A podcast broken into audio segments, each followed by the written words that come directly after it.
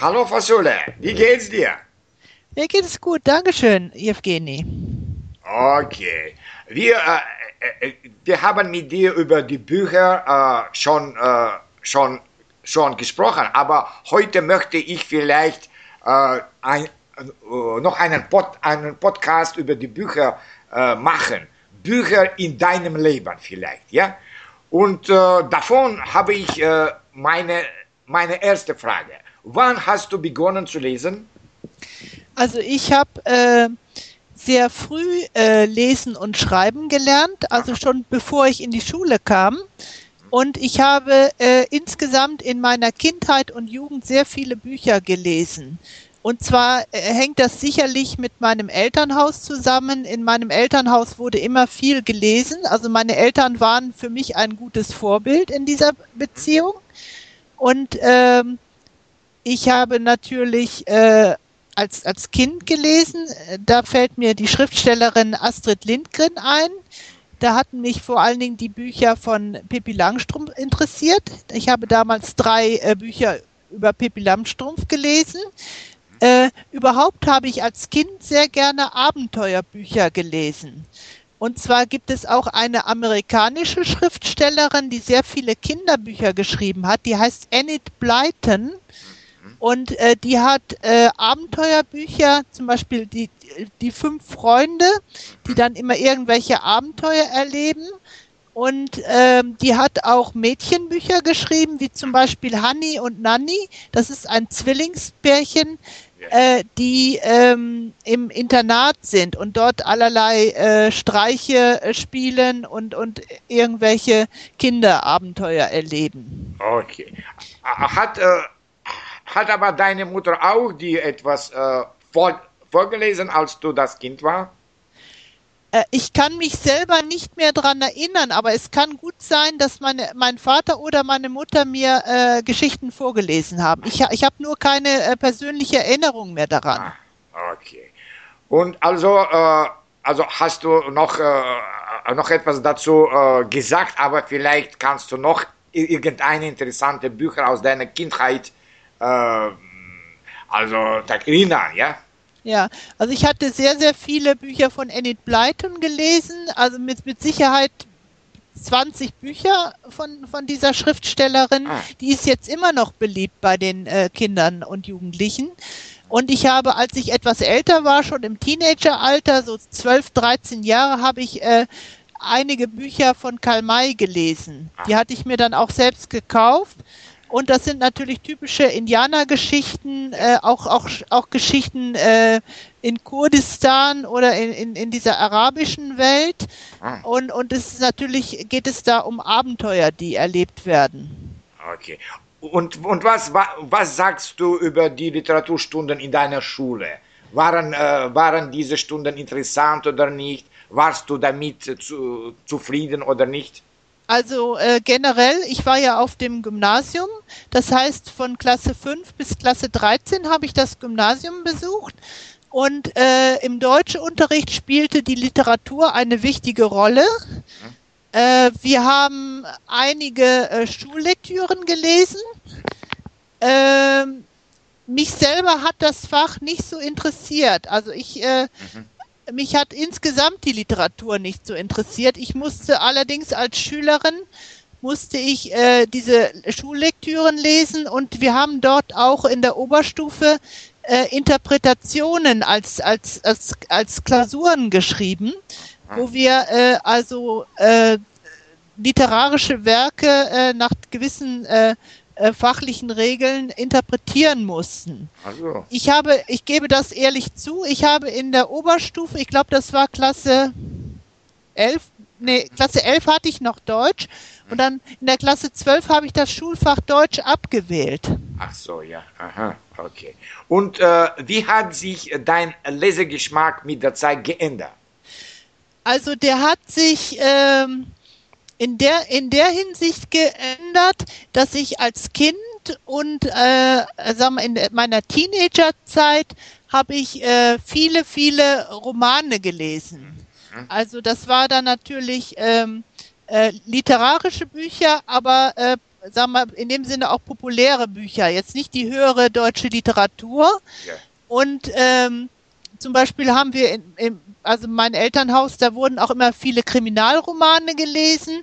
Als ich dann, ähm, ja, schon etwas älter war, Teenager, junge Erwachsene, habe ich auch äh, gewisse Kriminalromane gelesen. Äh, mein Vater gibt mir hin und wieder noch Kriminalromane mit, äh, die, die zum Teil auf Englisch sind, nämlich äh, äh, von Elizabeth George und von Donna Le Leon.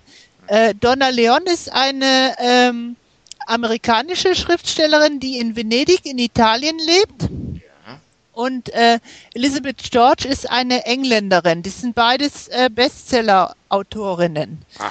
Und äh, sag mal, von dieser Art der, der, des Lesegeschmacks hat es sich eigentlich verändert in das Lesen von Sachbüchern. Das ist eigentlich das, was ich seit äh, vielen, vielen Jahren tue, äh, dass ich gerne Sachbücher lese und dass ich auch vor allen Dingen mir Bücher kaufe, die ich dann als Nachschlagewerke verwenden kann. Aha, okay. So äh, liest du jetzt vielleicht mehr Sach, Sach, äh, Sachbücher als die schöne Literatur, ja? Auf jeden Fall. Also ich, ich, ich wenn ich so in meinem ähm, Wohnzimmer hier gucke, äh, sind sicherlich 90 Prozent der Bücher, die ich hier stehen habe, sind Sachbücher. Aha. Aber, aber hast du doch gesagt, dass du auch die wissenschaftlichen Zeitschriften gerne liest, ja? Ja, äh, mein, eins meiner Hobbys ist die Astronomie und zur Astronomie gehört immer auch die Raumfahrt. Und äh, das ist also so, dass wenn man, sagen wir mal, man, man will ein Buch lesen über das Sonnensystem, über die Planeten und deren Monde, Ah, dann äh, da gibt es natürlich interessante Bücher auf dem Markt.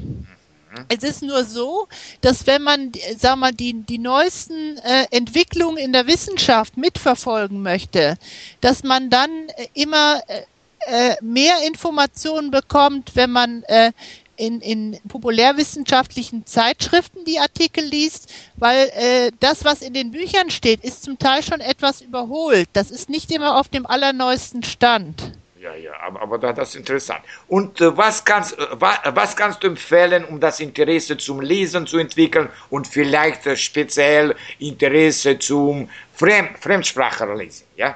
Ja, äh, also auf jeden Fall äh, empfehle ich, also man in der Schule ist es ja so, man muss das äh, lesen, was die Lehrer vorschlagen.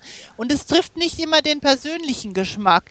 Ich empfehle eigentlich im Laufe seines Lebens, dass man einen eigenen persönlichen Lesegeschmack entwickelt und dass man dann auch äh, ganz, ganz speziell in, in seiner persönlichen Richtung äh, Sachen liest, die, die, die einen wirklich äh, interessieren dass man, äh, sagen wir mal, äh, dann sich selber weiterentwickelt durch das Lesen von Büchern.